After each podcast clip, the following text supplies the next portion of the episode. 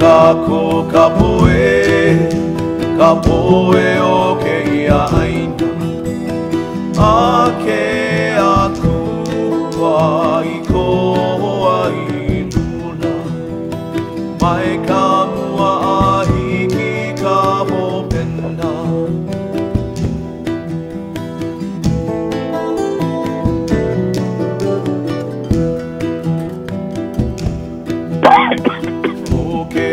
akua mai ka O mako mai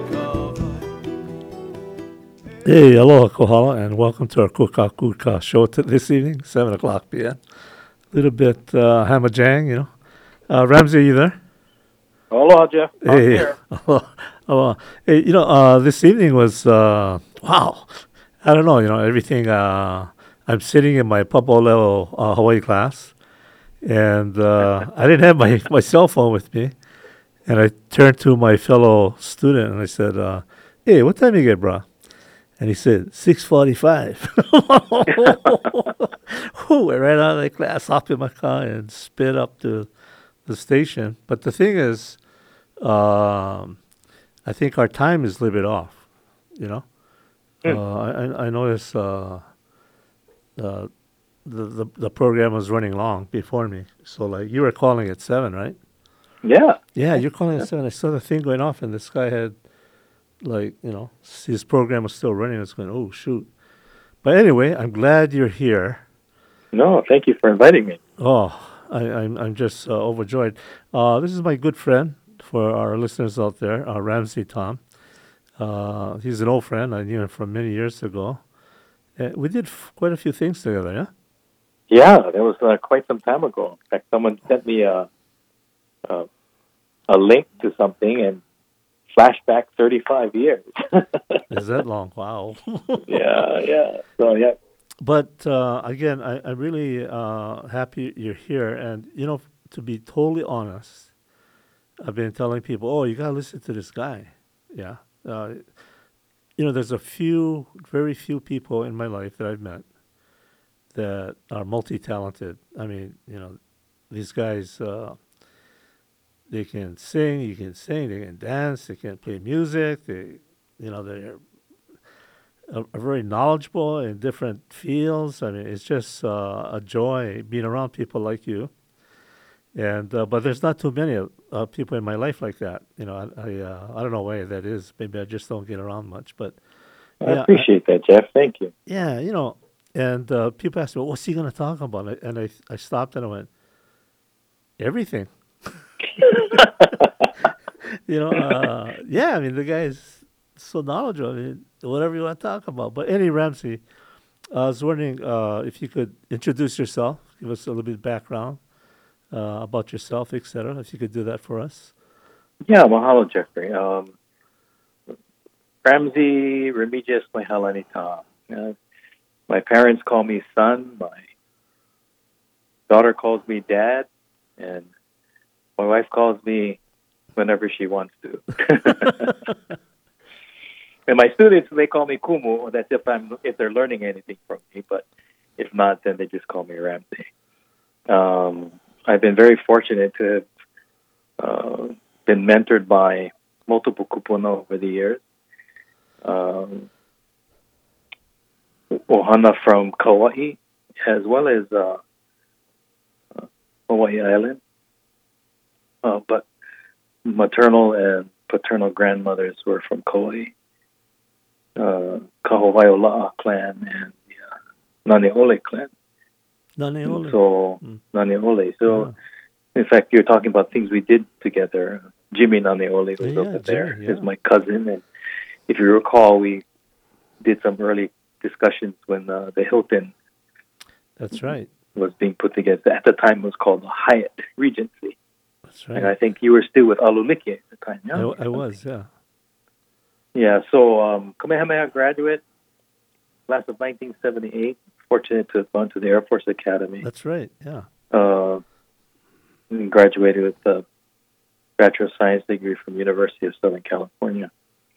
But in the interim, I also worked in Washington, D.C. with uh, then Congressman Cecil Heftel. So that was followed by a short stint at Kamehameha schools before I then moved to the island of Hawaii, where we met and started doing work together. You were teaching Oh. my son martial arts. That's right. That's right. And I'm still doing that. You're still doing that. Still, still teaching. In fact, I'm I'm here in Arizona right now. Tomorrow night and Saturday, I'll be doing a lecture on uh, Lua, the way of the Hawaiian warrior. And, Uh, Hawaiian Lua. yeah, Hawaiian Lua. Um, primarily from the Kaihewalu Ohana. Uh, so I'm the po'o for the Kaihewalu Lua clan. Uh, Olohe Solomon Kaihewalu, who just recently uh, made his transition, he's now at the table of the ancestors, but his his Ohana is rooted back in Ka'u. Uh, but he uh, moved to the continent and raised a family and did most of his teaching uh, in Anaheim, California. And I was fortunate when I was going to USC to uh, started learning from him then. And then uh, he asked me to take on the kuleana of being the po'o for his school in his halau or his pa in uh, Honolulu or in Hawaii. Um, so I was very fortunate to have been mentored by him all those years ago.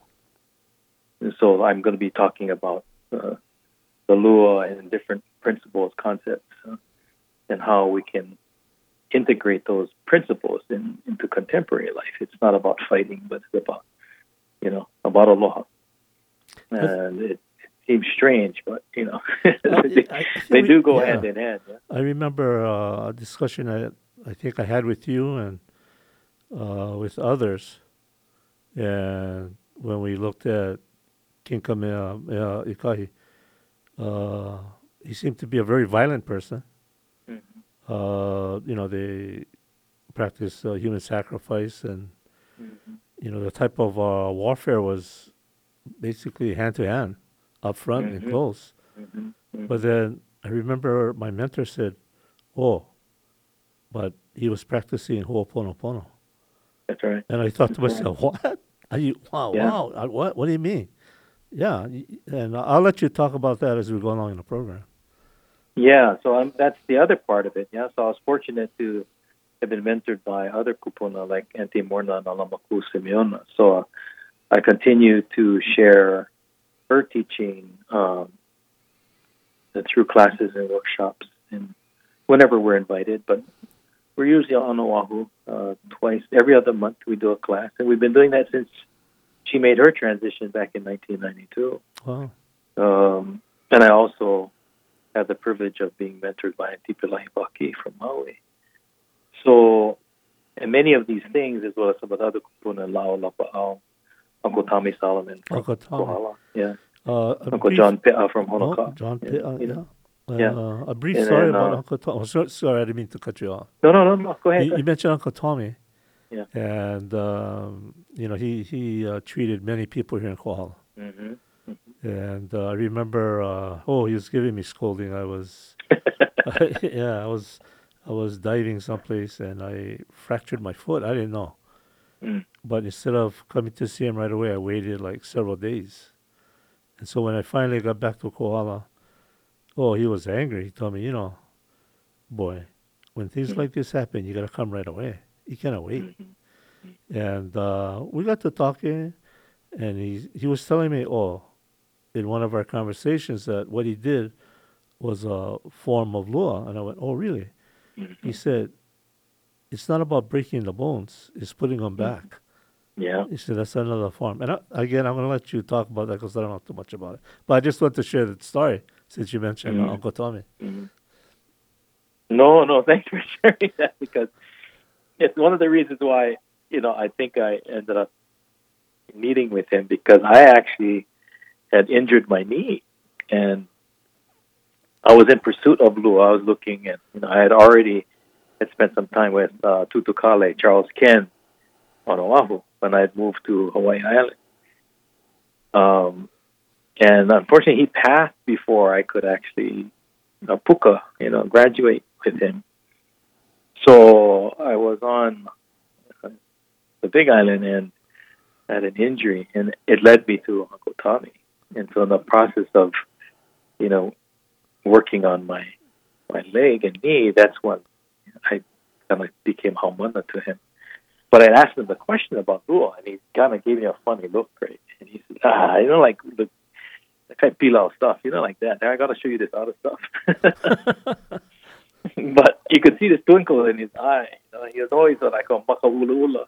Oh, You know, he had this- this- this- yeah, you know. yeah, yeah. Every time you see me, it's maka ula ula. And uh, but he gave me that look. He goes, "Nah, nah, nah, pilau, that kind. I should see something else."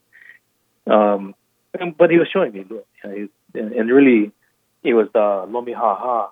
So there was a la'au Right. lapa'au part, but the ha ha was what I, I became more focused on, and uh, it's actually served me well.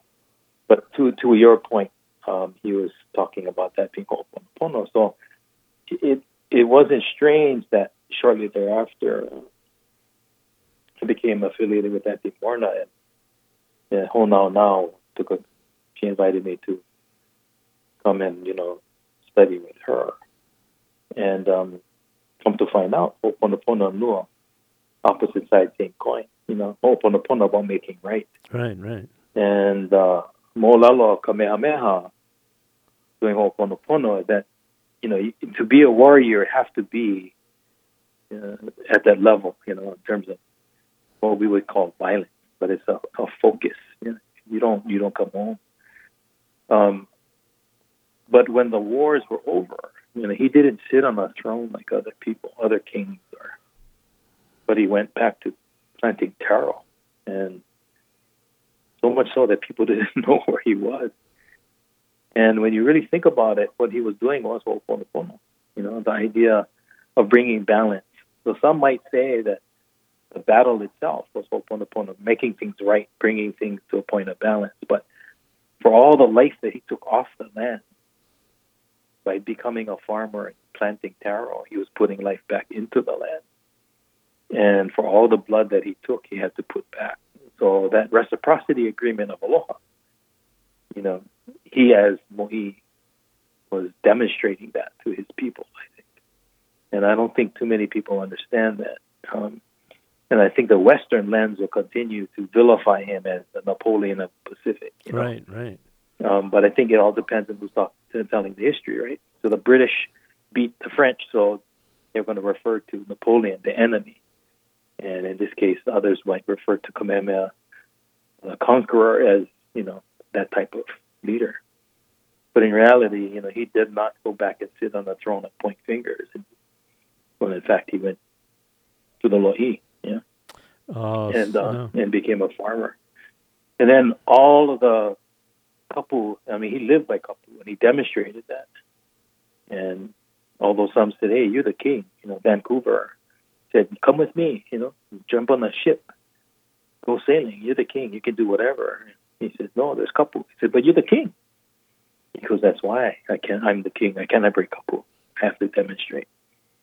So there was a lot, you know, in that, but he was always operating at the high principle. Well, and so with. Mamalo, I, you know, the law of the splintered paddle, uh-huh. I think he made a shift. That was an act of forgiveness in many ways. It was an act of acknowledging, you know, responsibility. Uh, he started something and realized that he was wrong. You know, it wasn't pono.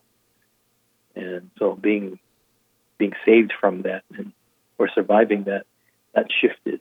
And that that law is technically still in the book.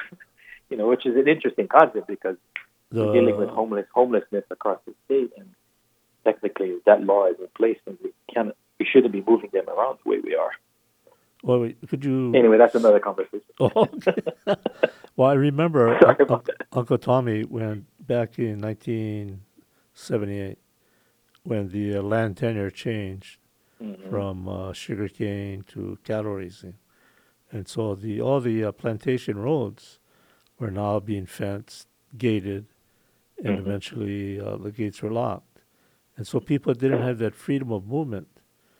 And so Tom, Uncle Tommy, and a few others, including myself, and Lonnie, remember Lonnie? Mhm. Mhm. Uh, he started. We started an organization, and uh, he gave it its name. He called it Hui Mamalahoa. Mm. And uh, we asked him, "Oh, Uncle Tommy, what does that mean?"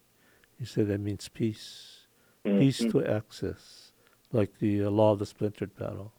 mm. And uh, of course, the kupuna, yeah, he had that wisdom Mm-hmm. and knowledge. Yeah. I wish they were Yeah. still around. What's that? I wish they were still here. Yeah, yeah. I'd like to think that you know parts of them and are in those that they shared themselves with, and um, I also often kick myself in the you know Ah, in the, for not spending more time. But I'm fortunate and grateful that I spent the time I did with him. Uh, because, as you said, there was a different wisdom. There's a different way they looked at the world. You know, you're exactly and right. You know. there was a wisdom that was very simple. As complex thing it came up with simplicity. You know, and I found the same with uh, Uncle John Pita, uh, talking with him, and then Uncle Al Gray from Millillee. And these three gentlemen uh, were instrumental in helping me to, to look at the healing side of what ultimately was Lua. And so the tempering, yeah, understanding that it, it's, you have to fix it, and why would you want to break it? you know, the kuleana is a you break them, you fix them. Right. So you know, we hear it all the time in the martial arts, and I, I've studied multiple arts, and I've been in the arts since was six. My dad was a, a police officer, MP, you know, martial arts. So I've been involved in systems for a long time, almost sixty years, now, fifty years. But you always hear, it, you know, you have to learn to heal before you hurt. And it's an adage for many people, but eh, for Lua, it's the truth because you know if you're out in the battlefield, you gotta help yourself and your comrade. And if it is a bone breaking art, dislocation, muscle manipulation, and nerves, you gotta know how to take care, you know, of, of yourself. So La'au Lapa'au was important. Ha-ha was important to realign bone and muscle. Yeah. But then there's Ho'oponopono, yeah, and then uh, the spiritual side. So you can fix the physical, but if uh, the ano is not right, yeah, if your spirit's not good, it doesn't matter whether the outside is good. You got to fix the inside too. So they go hand in hand, and uh, so therefore you take responsibility. You break somebody's bone, you got to fix it. So that's the, I think that's the balance. That's the understanding of the mana in these practices of our. So I, I feel very grateful that one they were willing to share with me, and as well as give me uh, direction. Say that when the time comes, you have to share with us. S- So you mentioned that uh, there was this kuleana. Mm-hmm. You know, there was this responsibility. Mm-hmm. Or very simply, what you break, you gotta fix. Mm-hmm. And I think uh, that's how they live their lives. Yeah. yeah. No, because you know they lived in a world of we, yeah? where today we live in a world of me. What was that again, Rams? Uh, they lived in a world of we, of kako, right? Uh huh. Okay, we when we say it's a kako thing, we talk about us, everybody. But fundamentally, I think the shift was that this comes from a time of we, where the community will work together and everyone looked out for one another, right? Um, and their places. We now live in a time where we look out for me. So if you were to draw it on a piece of paper, you could start with we at the top of the page and me at the bottom of the page, and there's a we've descended from we to me. And in the process of moving from we to me, we've created them and us. You know, we've, we're now living in a bifurcated world of ones and zeros. You know, and everything is accounting. With Kuleana is accountability, right? Yeah, right. And so what Uncle Tommy and other like in we're talking about our accountability. Who are you accountable to? What are you accountable to? Yeah, accounting is counting. You know, you count one, two, three, but one day you're gonna be accountable. And that's that's Kuleana. Yeah, it's not just a sense of responsibility, accountability. You know. And I think that's what he was talking about. That's what these guys were talking about. You touch somebody, unless they invite you, you take it. You know? Oh, oh, right, right. Yeah, you don't you don't just step in. You know, uh, there's there's an ego state about oh I want to heal somebody, right? I remember Uncle John, you know, telling me if I could do it again, I wouldn't, because it's a it's a actually a burden, right? So to consider oneself a healer is a burden. And he said you never reach in unless somebody invites you or asks you kokua their healing, right? You're helping them find balance. But the minute you step in and say, "Let me do this for you," you're taking the kuleana from them. And putting it upon And- yourself. Yeah, not only yourself, but you put on your family. Yeah. Somebody's got to live up to that mana. And the reality is, Auntie Morrnah would say, that's their karma. So unless if they ask you to kokua, that's fine because that means that's your karma too, and uh, you're working it together. But you're you're gonna help them with that. But they're still doing it. But if you say, hey, let me take that from you, they still got to learn the lesson sometimes because that was a lesson. In the meantime, you just grab that lesson from them. So somebody's got to learn that lesson. And if it's not going to be you, So you take that responsibility away from them. that's right. And you now place it on somebody else, somebody in your family. So it could be one, two, three generations later. It could be your, your, children, your grandchildren. And I've seen it. I've seen it with some families where they've taken on kuleana that they weren't supposed to, and one to two generations later get moo moo hand, moo moo leg, something, because it and it reflects what they actually did. You know, in So there's a, a, consequence. yeah. It's all there's always a consequence. Always a consequence. Yeah, This is the, the concept of pono. Yeah. yeah. The Uh, balance. You know, the word kapu Mm. has been, I hear it a lot nowadays. Mhm. And uh, you briefly touched upon it. Mhm. And I was wondering if you could uh, share your thoughts on on that word kapu. Yeah, you know, most of us grew up with, you know, the concept that when you when you want to reserve something, you say, "Yeah, kapu this," right? Yeah, right, right, right, right. you remember that? Yeah, yeah. you put yeah. your bag on the table, Yeah, say, "Hey, kapu. kapu this, Yeah. this mine," right? Uh, Oh, or we always saw the the sign. the kapu sticks, right, cross Oh, one right, another, right. and we say, "Kapu," you know, you kind of go in there. Oh, yeah, kapu keep Uh, out. Yeah, keep out, right? Yeah. But fundamentally, it's about respect. Kapu is respect in one one level. At one level it's respect. But in the word kapu is pu, which is the concept of in, in, internal energy. It's Pu, the word pu, P-U. pu, yeah, pu, yeah. And like apu, like a bowl, yeah, Oh, right. yeah.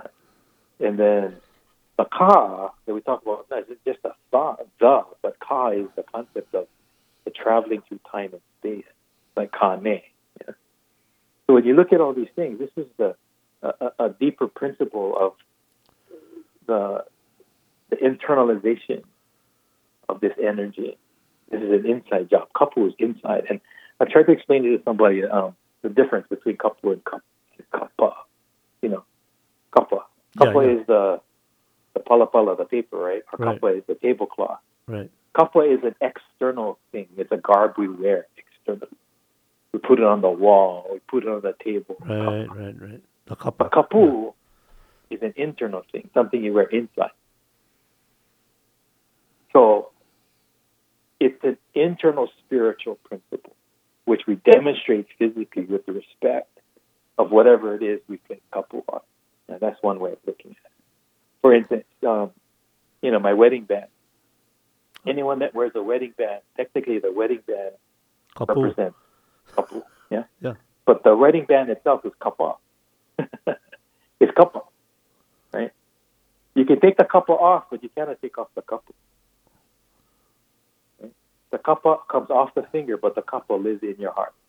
Oh, the kapu is there. Yeah, the kappa is inside, the kappa is outside. Right. So the ring represents what's inside. Yeah? It shows everybody else, hey, respect. I wear this ring out of respect. I respect your ring. You respect my ring. But for the guy or woman that the ring off, they can take the cup off, but the kapu didn't go away. Right, That's right. an internal thing. See? So they're hiding the kapu when they take their ring off. But kapu is not like that. Kapu is what it's. This is what we talk about integrity. Yeah. Integrity is my inside and my outside is the same. What you see out is what you see inside. And so when you say kapu, are you living the kapu? Your words, your deeds, your actions, your thoughts, your emotions, are they all consistent? Are they in alignment? Yeah. Because when they're in alignment, then that's boom. Then, then, When you say one yeah. thing and do another thing, that's all was. That's a misalignment. And so kapu is like that. So regardless of you kapu moy, kapu aloha, kapu whatever it is, kapu kapu, you're you're saying I'm respecting this, I live this way. So the other way to say it is it is the way. the kapu is the way. Kapu is the way. Whatever that is. Yeah. Yeah. So if, if their kapu is for fishing, the way for fishing is this. This is what you do. Under this moon, this sun, this tide, the kapu says you do this. On a different moon, don't touch this fish. Under this fish, on this moon, you touch this fish. You know, that's the kapu. The way to preserve, preserve and conserving this fish is to live by this kapu. Only catch it under this moon. My understanding was uh, that it was something that was spiritual. That uh, the kapu, uh, I was reading it somewhere or studying it, was not from man, but Mm. was from the gods.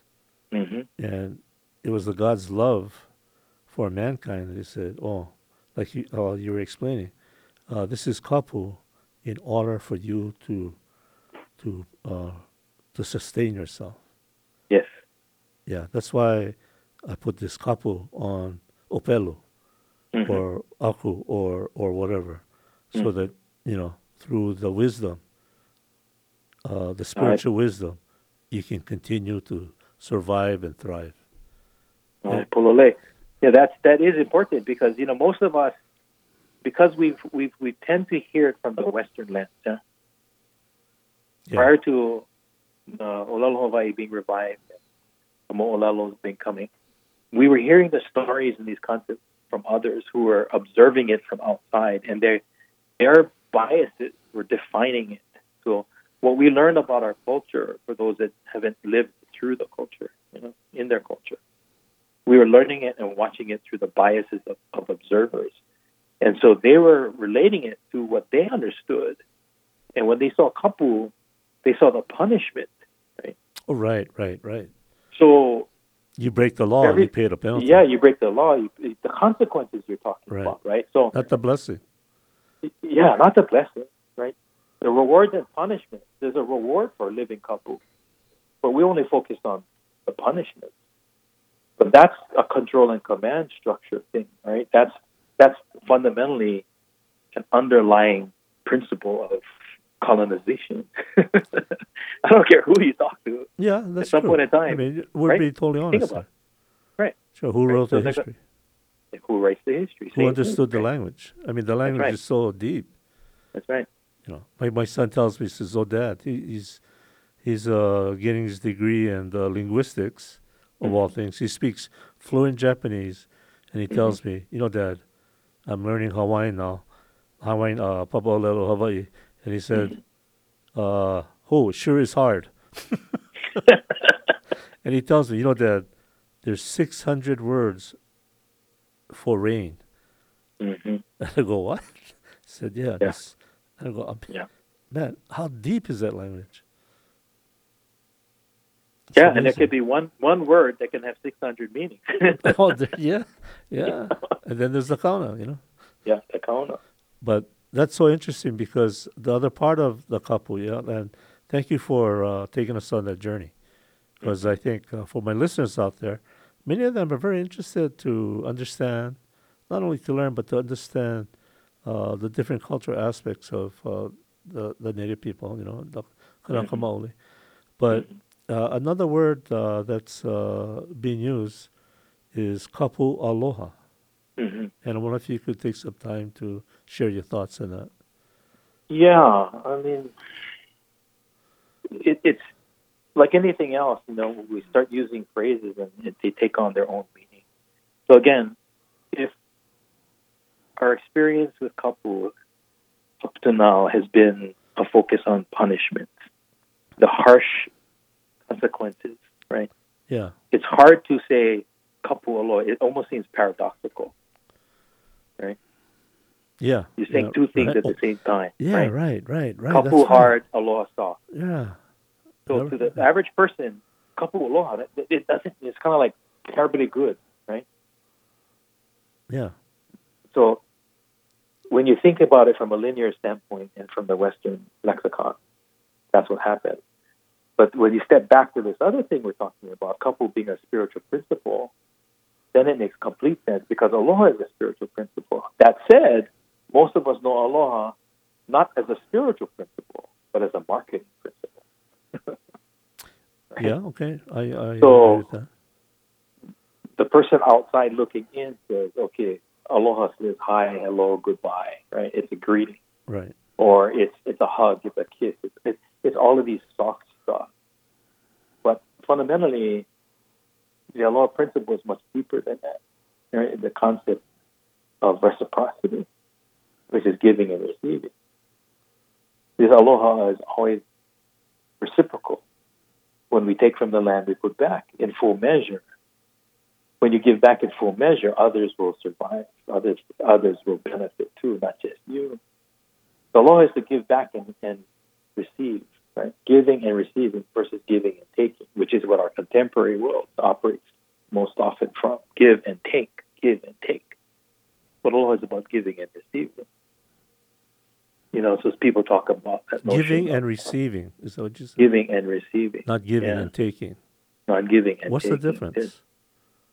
Well, you know, you can give something to somebody and they can take it, Okay. Right? Yeah. It's called open chain. Once you give, they take. It doesn't come back. So the law of principle is one giving and receiving. Every time I receive something, I give something back. It may not be to the same person, but I'm going to extend that to the next person The extended law to uh, that extended along. continue right? that uh, reciprocity. Yeah. That's right, that reciprocity. Uh, and it, it actually comes back to identity, right? So a kapu aloha is identity to a certain degree. The kapu, the way of aloha. So if we say kapu equals the way, aloha is reciprocity, giving and receiving, right? When you give and receive, everyone is left whole. There's no puka. Not you don't leave people in a hole. You leave them whole. So if they give you something and you're going to give back in full measure, they're never left without. So our customs, our practices, the reason you don't go to a house empty-handed is because we know by custom when you go to someone's home, You take something. they're going to feed you something, right? Yeah. They're going to give you something by, by custom. You come to my house, I'm going to make sure hospitality, oh, keeper, I'm going to give you something. But the reality is that that's the resources. Resources are hard to come by back then as they as they are today. So if someone gives you some food off from their table, that means they don't have food for later when you leave. So fundamentally, when you come to somebody's home with food in hand, what you're ultimately doing is you're replacing whatever you know they're going to give to you. It's a preemptive move, right? Right. Right. And if you operate with aloha, you're going to bring food or something that that family cherishes, that family uses, not something that you want. So, you know, when you go to a party and you bring some food and you say, hey, we got to stop and get some something to take. And you stop and you get cheesecake because you like cheesecake. Right? Yeah. Yeah. But you go to the party and you know they're diabetic, they're not going to get cheesecake. See? So when you leave, they're going to give you the cheesecake back, which is also part of the custom. Because they want to leave you whole. You came with something, therefore they're going to give you something when you leave. You don't leave empty, you're going to leave piha, full. Right. They always Right? say, hey, make complete, make complete. Yeah, yeah, yeah, Take, exactly. take, take home for the, uh, the wife. Take, eh, That's right. You know. That's right. And I remember, go ahead. No, so if they give you back your cheesecake, you know they don't eat cheesecake.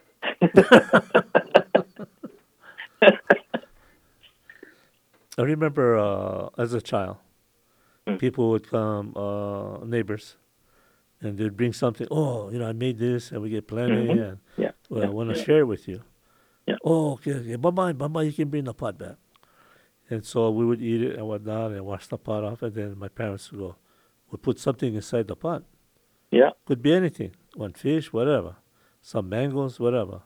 And I looked at that and I went, oh, how come? Says, oh, you never return the pot empty. hmm You know, you always uh, give something. You know, you Yeah, share yeah. something with them. And that was a custom.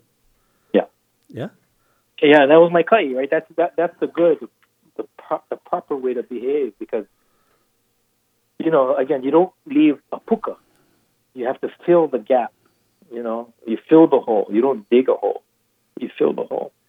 So the hole in this case is the pot, the basket, the bag, whatever they give. You you you put something in it, preferably of equal or greater value.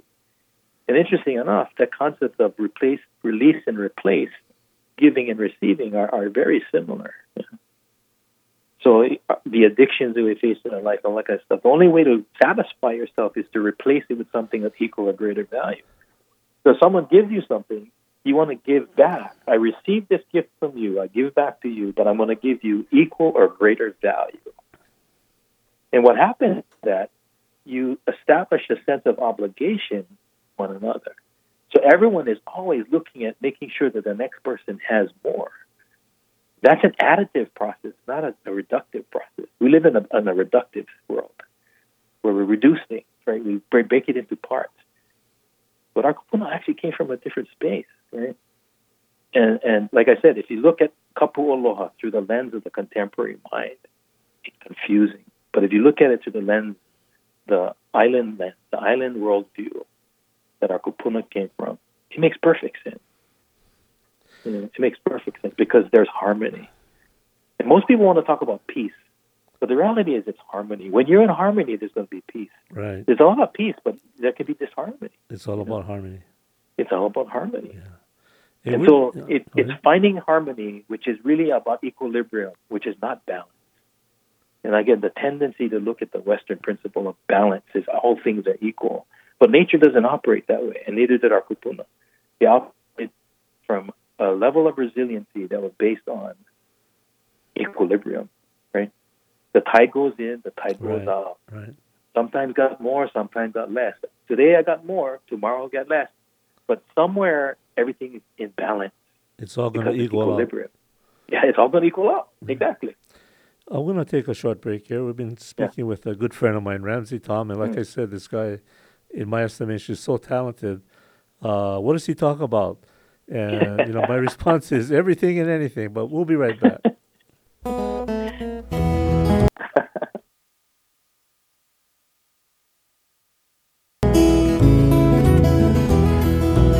Aloha, everybody. This is Auntie Puka, and I want to invite you to listen in on Tuesdays to Mila's Lunch Wagon. This is Uncle Bootsy.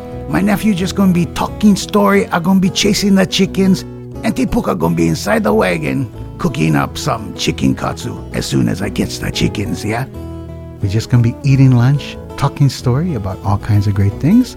That's Mila's Lunch Wagon.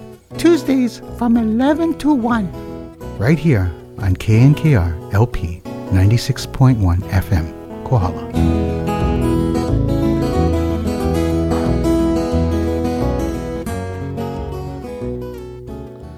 Hey, that's a good friend of mine, uh, Mila Poletta, a great musician, uh, great That was storyteller. Oh, yeah, that guy is fantastic. What a That voice! was he has. hilarious. but uh, we've been listening to KNKR LP 96.1 FM Kohala. And uh, we've been talking with uh, Ramsay Taum, and we've been talking about Kapu Aloha, which, uh, you know, it, it's, it's sounds, it's a buzzword uh, recently. You know, everybody's talking about Kapu Aloha. And, and uh, one question about it, Ramsay Kapu Mhm. Aloha, is that a way of life? Absolutely. You know, I, I, I think we're actually having to use the term today to edify a way of life that didn't have to be spoken. You know, I think about my grandmother's time.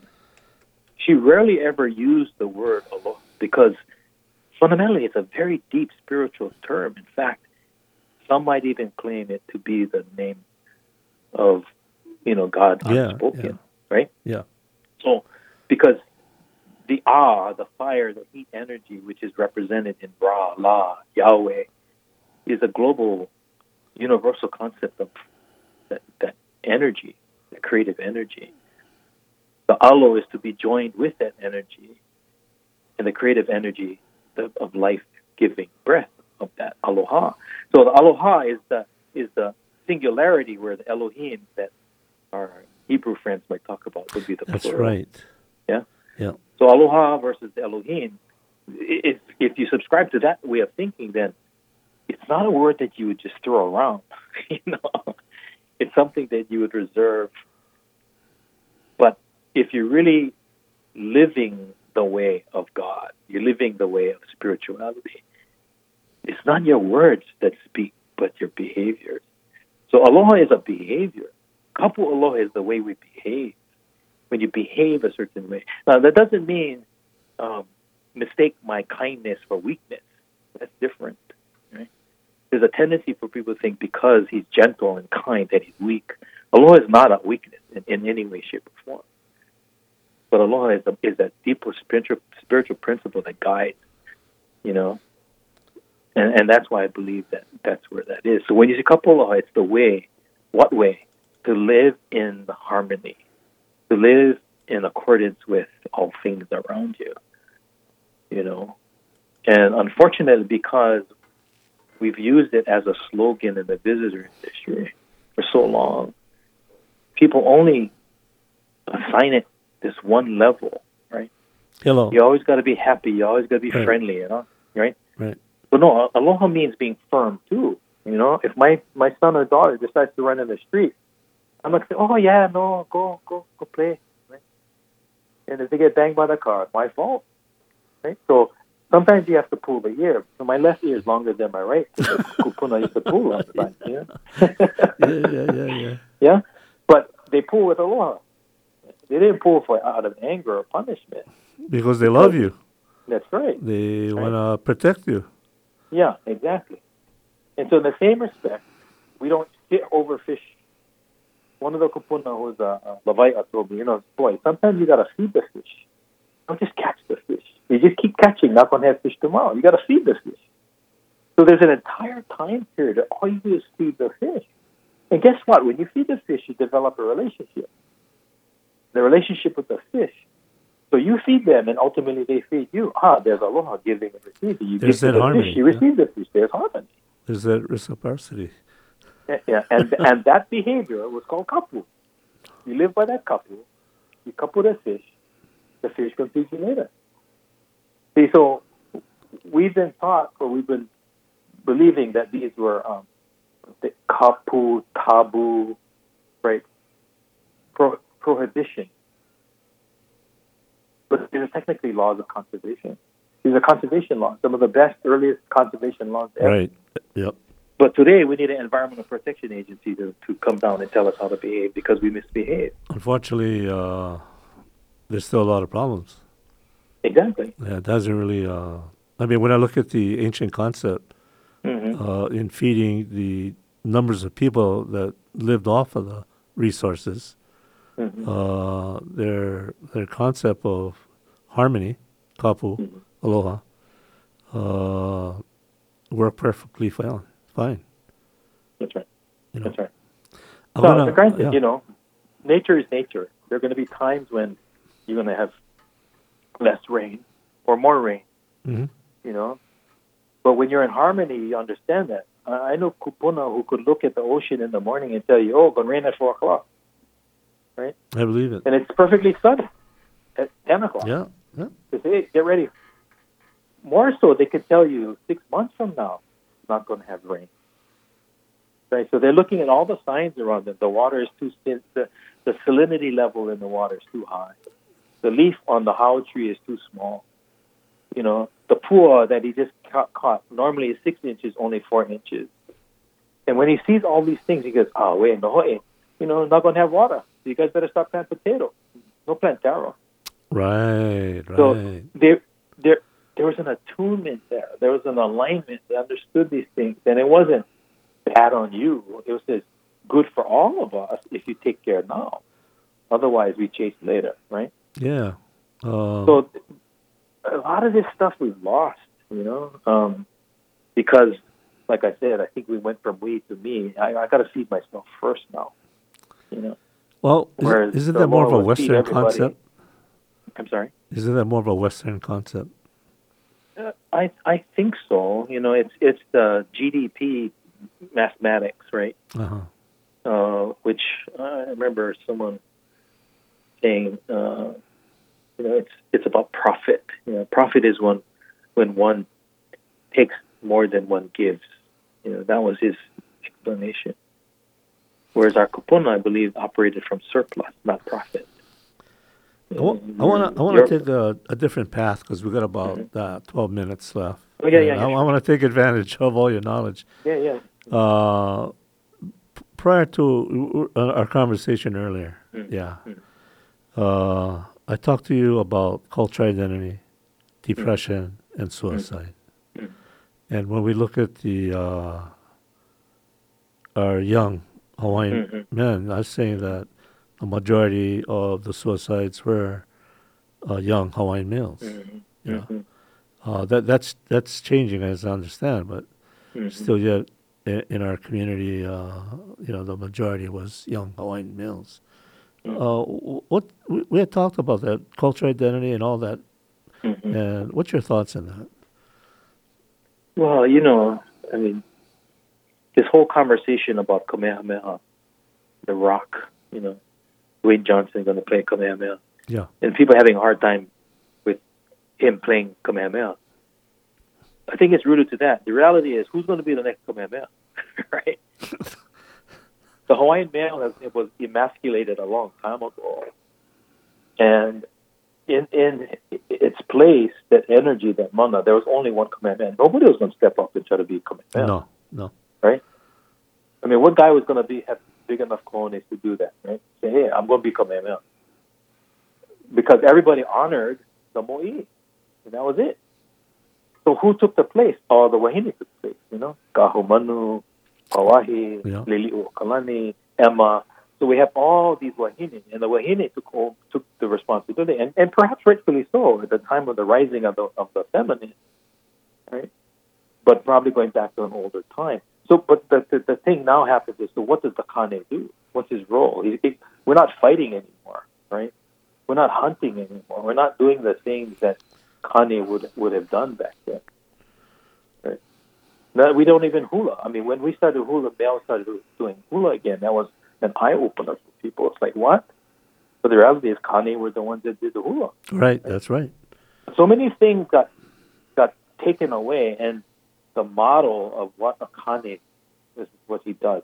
At what point, when I can't know who it was, we had this conversation and asked the question: At what point did we, as Kane, say it's no longer my responsibility to put a house or a roof over my family's head, right, or to get an ed- education?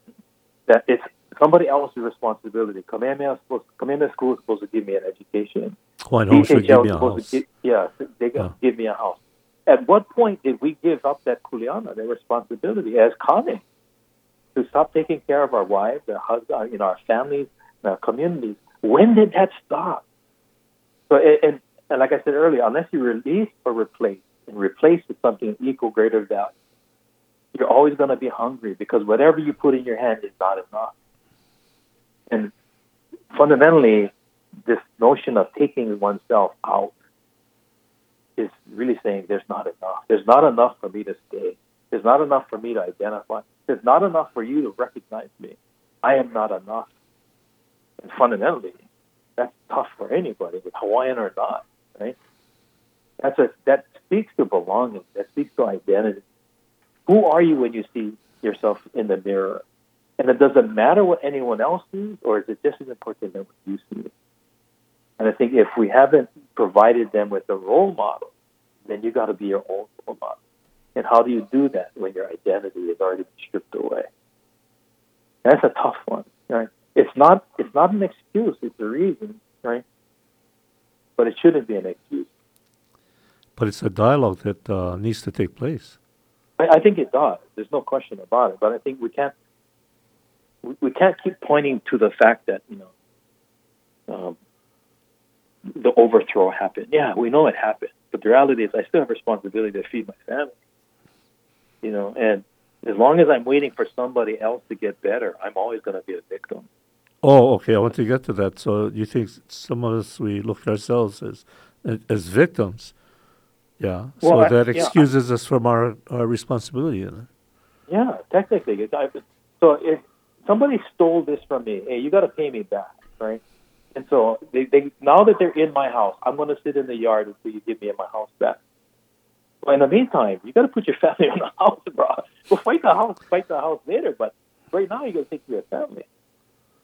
And so at, at some point in time, yes, these these wrongs did happen, but doing sitting back and waiting for other people to correct it does not fix the situation.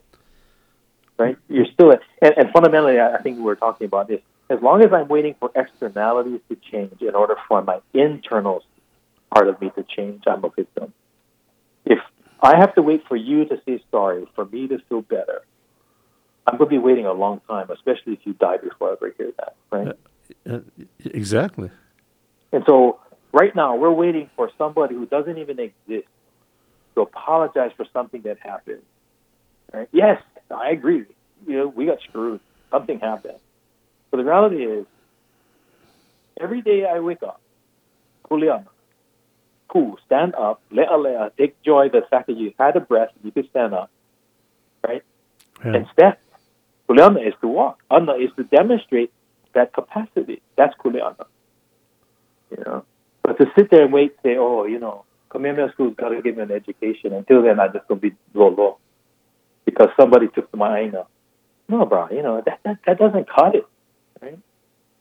Or DHHL owes us all these land. Yeah, okay, they're supposed to be giving us that. They're not living up to the responsibility, but neither are we if we're waiting for them to make it right.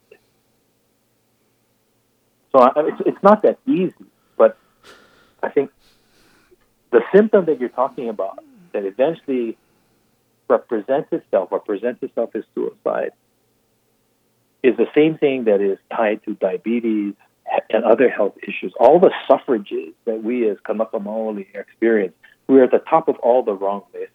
Right, Right. right. Why is that? All Incarceration, of- yeah, disease. Yeah, and with all the money that keeps getting thrown at our at at our community, Oh my gosh, you know, uh, um, grants are based upon data of Native Hawaiians yeah, for Everything. programs. I mean, you got to have the Native Hawaiians because they're so bust up. Yeah. I know, I know, but you know that that's take take the term Hawaiian off and put the word addiction on it, addict, right? yeah, Because it's not a Hawaiian problem; it's a human condition. The human nature becomes addicted to things, right? So the fact of the matter is, if someone keeps offering me stuff, then why should I create it for myself? Somebody's going to offer it to me, right? So I don't need to help myself because I got all these other people that want to help me. so, and the reality is, if I get better, then nobody's going to recognize me anymore, right? So I'm not saying this is about Hawaiians. I'm just saying this about disenfranchised communities or anybody that has become codependent on a system that really, for all intents and purposes, is hamstring them because they can, they're not really doing for themselves. We've become really good at grant writing. definitely. Um, Right. Not necessarily we writing the grants. No, Either. right, right. But if if my aspiration is to be a good grant writer, so that I can ask somebody for extra money that they have left on the table at the end of the day, what is that? right. We're always waiting for some, and if they don't give it to us, we're a victim because they didn't they didn't give us the money. That's right. We be, we become the victim. we become the victim again. So if we're always waiting for someone else's um, benevolence to satisfy the pukas in our in our pet, uh, we got something else coming. Right? Uh, again, my, my concept here is that it's not to say that something didn't happen. Something did happen. Should there be reparations? Certainly. But the reality, in the meantime, you cannot sit down and wait. We got to do stuff, right? Education, you know, perpetuation, all, and and part of it is our culture. Is going back to the the um, I think the assets of our culture rather than focusing on the liabilities. And I think There's too what- many yeah. people that want to remind us about what we lost. Too many people Well, want to remind us constant. about It's what we lost. constant. It's depressing. Right. You know, and then you mentioned about uh, the aloha. Mm-hmm. Do we have aloha for our wives, for our children, as as males? Mm-hmm. Right. You know, do we have aloha for them to to to put a roof over their heads, to to put Mhm. food on the table, to go hana every day, and Right. uh, you know, and and do whatever we can. That's Mhm. our priority. Right. But we got a few minutes left, and I, I just want to ask you a question. Um, Mm. I'd really like to invite you to the Kohala community. And uh, I'm thinking, like, you know, there's different groups, there's different people, Mhm. they're all concerned about depression and suicide and all that. They all Mhm, have their little, mhm. they're not their little, they have their programs. And I really feel there's a need to. And th- th- there's one thing that's missing, though. Yeah. It's the cultural aspects of it all. Uh, something that we've been discussing. And I really feel the need. There's a need for all of us to sit down and have Mhm. that dialogue. Yeah, I- and, and I- that I- understanding. I'd love to, Jeff. You know, I, I, tell you, I don't go where I'm not invited. Oh yeah, but I know you're a facilitator. yeah. Yeah, and you're you're Mhm. very very great at it. And so I'd like to call upon you now, in the future, Mhm. hopefully in the near future, where we can meet with all the stakeholders and say, Mhm. okay, where are we? Mhm. What are we going to do? How are we going to do it? Why we're we doing Mhm. it? And where we're doing? You know, just answering all those questions. Yeah, yeah. Well, I think it that would be a great thing if we could do it. You know, the only thing I would say in the meantime to anyone who's, you know, facing those kinds of challenges and looking at the BIST, right, Yeah. is to remember that we are the product of success. If we're here today, we are the product of success because our kupuna that came on the canoe, others didn't make it. Others didn't make it through the plague. Others didn't make it through, you know, through all of the, the trials and tribulations. 40,000 Native Hawaiians, and now we're back. If we are here today, you are the product of success. So you start every morning from a position of success, not failure. And if you continue to listen to other people to remind you what you lost and what your liabilities are, then time to start focusing on the assets that we do have. I think that's where the conversation's got to start. We got to start with as a as a wet sponge, as my Olahi would say, not as a dry sponge. Enter every day as a wet sponge, ready to absorb, ready to receive, and recognize we have assets that we have yet to really uncover or to yet to really reveal. But Oh. don't focus on the whole. Right? There's too many people pointing at the hole. and for every generation we bring to point at the hole, the next generation pushes them in. We've got to stop looking at the hole. We've got to start looking at the, at the asset. I want You to know, say. I think uh, that's where it starts. well, Ramsay, I want to say mahalo. Hey, mahalo. We've been speaking to Ramsay Taum, an old friend, but uh, a very talented individual. I hope to bring him here to Kohala. We can have sit down with all the stakeholders that uh, deal with the type of the conversations that we've been having. And uh, I'm looking forward to that day. And uh, I just all the way from Arizona calling. What time is it there? Uh, let's see, it's almost 11 now. Almost 11 Uh, o'clock. Thank you so much, Ramsay. Fif- Yeah, yeah, no problem. I'm glad we got a chance. I'll see you soon. Okay. I'll be, I'll be home soon. Aloha. A hui hou. Aloha. Well, Alamo pono.